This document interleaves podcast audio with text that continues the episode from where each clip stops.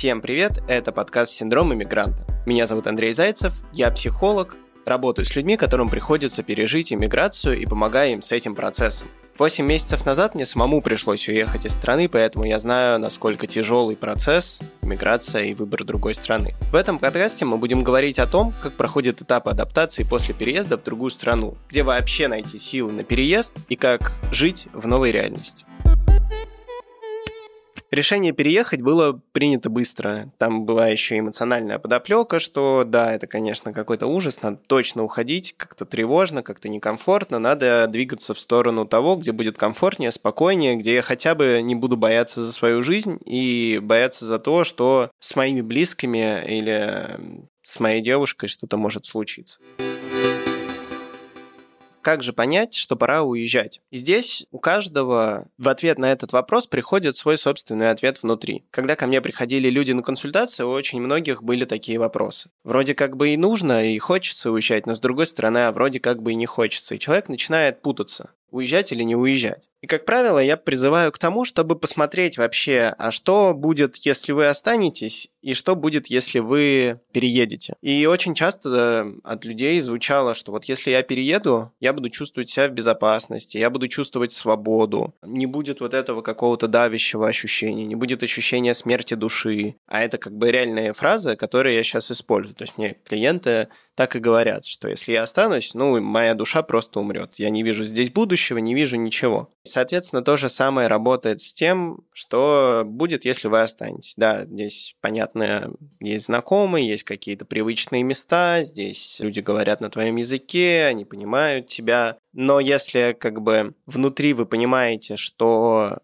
здесь вам никакого будущего или будущего для ваших детей не светит, тогда стоит задаться вопросом, а где же, в общем-то, то место, где я буду чувствовать себя лучше. Я привожу обычно такую метафору про горящий дом. Представьте, вы сидите на кухне, в доме, кушаете один или, может быть, с кем-то. Вдруг вы чувствуете запах гари. Идет дым с верхних этажей. Каждый из нас в этой ситуации отреагирует по-разному. Кто-то бросится звонить в пожарную, кто-то пойдет, схватит полотенце, наберет воды и пойдет на запах гари в надежде потушить огонь, да, пока он не распространился. Кто-то в целом растеряется и вообще не будет знать, что делать. Да, здесь у каждого свои ситуации. А некоторые останутся на месте и будут говорить, ничего страшного, да, мы этот пожар уже переживали, у нас уже было задымление и в 90-х, и в нулевых, и ничего страшного, мы так живем всю жизнь. Каждый по-разному реагирует на эту ситуацию, и каждый имеет право, в общем-то, реагировать так, как он хочет. Это его жизнь, его взгляд на что-то. Но если вдруг вы понимаете, что пожар-то реальный, и дым тоже реальный, да, и что если остаться здесь, продолжать сидеть на кухне, то рано или поздно можно или задохнуться, или сгореть. Вот это понимание дает вам основу для планирования какой-то своей деятельности. Условно, если вы понимаете, что через полчаса этот огонь перекинется и на первый этаж, у вас есть полчаса для того, чтобы забрать свои вещи, забрать детей, себя, подумать, может быть, что сделать, и оценить всю эту ситуацию. И как раз есть люди, которые, наоборот, на этот огонь никак не реагируют. Они несколько раз уже в своей жизни чувствовали такое же задымление, поэтому они спокойно знают, что подымит и перестанет. Или, с этим я уже сталкивался, я уже знаю, как работать, поэтому я буду делать привычные для меня дела. То есть сидеть на месте, например, и так далее. Да, здесь очень важно посмотреть вообще на ситуацию с разных углов. То есть, условно, что-то происходит, я со своей колокольни на эту ситуацию вижу так. Да, я на нее смотрю, я вижу дым, не вижу огня, но в целом я что-то понимаю. Если я сделаю парочку шагов в другую сторону, я, наверное, уже могу увидеть огонь. И тогда для меня открываются совсем другие факторы, из которых я потом буду складывать уже какой-то свой дальнейший план. Потом я могу отойти еще на пару шагов, может быть, подальше, и увидеть совсем какую-то новую переменную, да, которые с двух предыдущих позиций мне вообще не казались. И здесь каждый как раз делает для себя выбор. Вы складываете факты, вы соотносите их с своим каким-то представлением, с своим ощущением, и дальше принимаете решение, ехать мне или не ехать. Да, вот это задымление я готов пережить или не готов? Страшно оно для меня или не страшно? Что будет, если я останусь? Что будет, если я сейчас предприму какие-то действия? С переездом то же самое. Я либо остаюсь, Тогда я понимаю, для чего я остаюсь, я понимаю, чем мне это грозит. И если в целом после такой рефлексии уезжать или не уезжать, я понимаю, что да, я готов остаться, в целом мне здесь будет неплохо, я как-то сделаю там справлюсь, вот эта проблема решаема, то ок.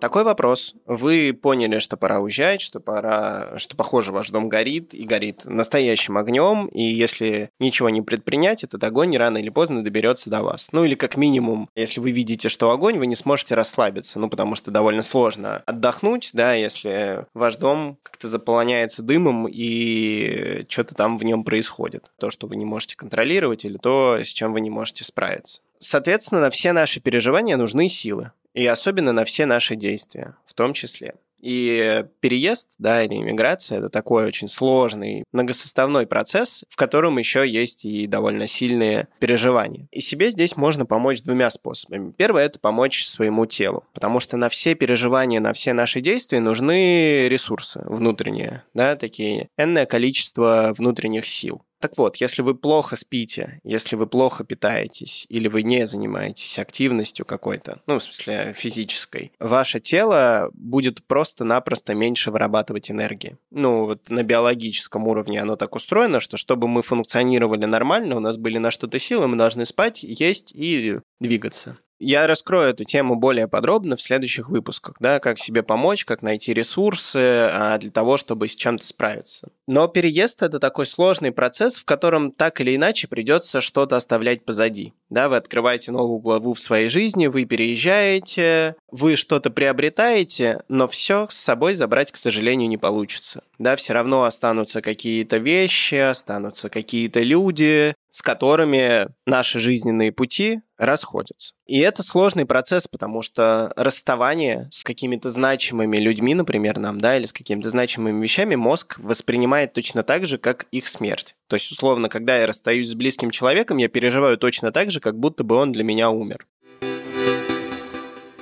И здесь есть вообще-то лайфхаки, как можно себе помочь, и можно даже устроить настоящие поминки. Я знаю, такое тоже есть, да, или проводы, например, некоторые устраивают перед отъездом проводы, да, чтобы со всеми попрощаться, со всеми увидеться, оставить вот это вот какое-то теплое воспоминание, теплое чувство в себе, да, чтобы в дальнейшем его нести, оно как-то придавало сил, приятных каких-то воспоминаний и мотивировало в том числе. Есть еще способ написать каждому предмету или каждому человеку какое-то письмо. В общем, отгоревать, да, поставить внутри себя точку для того, чтобы не нести вот этот вот груз, да, если мы кому-то что-то не досказали, что-то забыли, что-то с кем-то не доделали, все это потом будет в том числе тратить наши силы, потому что мы постоянно об этом думаем, мы уезжаем с каким-то незакрытым гештальтом, и он все еще требует закрытия, да, и поэтому очень важно подготовиться к переезду так, чтобы позакрывать все свои дела, попрощаться со всеми, с кем нужно попрощаться, да, причем не только с людьми, но еще и с вещами, с благодарностью, конечно же, с теплотой. Быть готовым это отпустить, это очень поможет пережить переезд.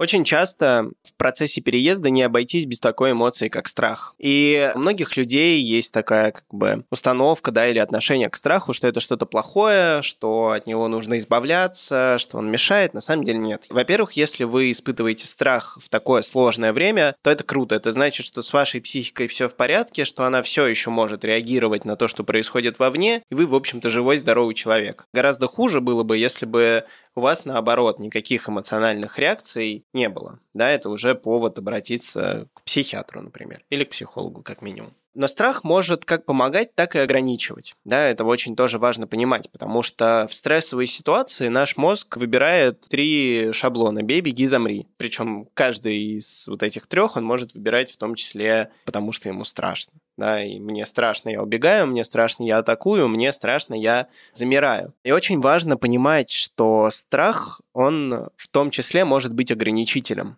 То есть, да, я хочу уехать, да, мне нужно спасаться, да, потому что моя кухня горит. Но я боюсь того, что будет дальше, боюсь, получится ли у меня, нет. В общем, боюсь много чего. Это как бы попытка страха отградить нас от того, чего мы не знаем вообще. Да, и начинается выбор, что я либо останусь здесь, потому что тут, ну, как бы комфортные мне люди, здесь знакомые мне места, а там вообще непонятно что, и вот это вот непонятно что, оно меня пугает. И получается так, что представьте, что эмиграция – дорога из желтого кирпича. Вот вы по ней идете, вы понимаете, что сзади там все, сзади оставаться больше нельзя, нужно идти только по дороге. И страх – это такой камень, который возникает на вашем пути, большой, вы не знаете, как с ним справиться. И, естественно, немножечко столкнувшись с этим камнем, вы начинаете думать, что, блин, а может быть, как бы и не надо, вот он такой большой, а что за ним, непонятно, я вообще не знаю, нужно ли мне дальше идти по этой дороге, как мне этот камень обойти, он кажется таким большим и тяжелым, мне не нравится, пойду-ка я лучше назад, туда, где мне когда-то было хорошо, но сейчас уже не очень.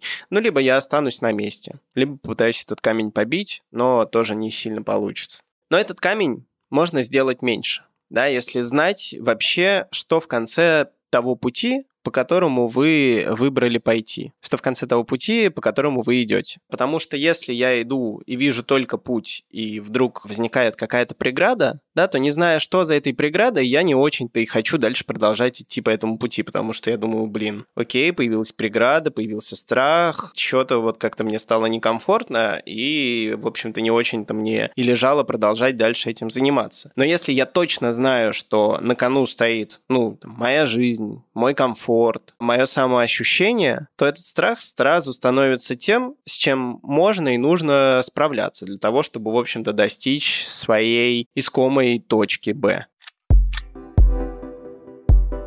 Что же все-таки делать с переездом? Я предлагаю задать себе просто ряд честных вопросов, да, на которые вы себе же и ответите. Это вообще, что происходит с моей жизнью? Насколько мне сейчас комфортно? Если мне некомфортно, то где мне некомфортно? Почему мне некомфортно? Чувствую ли я, что что-то не так? Могу ли я на это повлиять?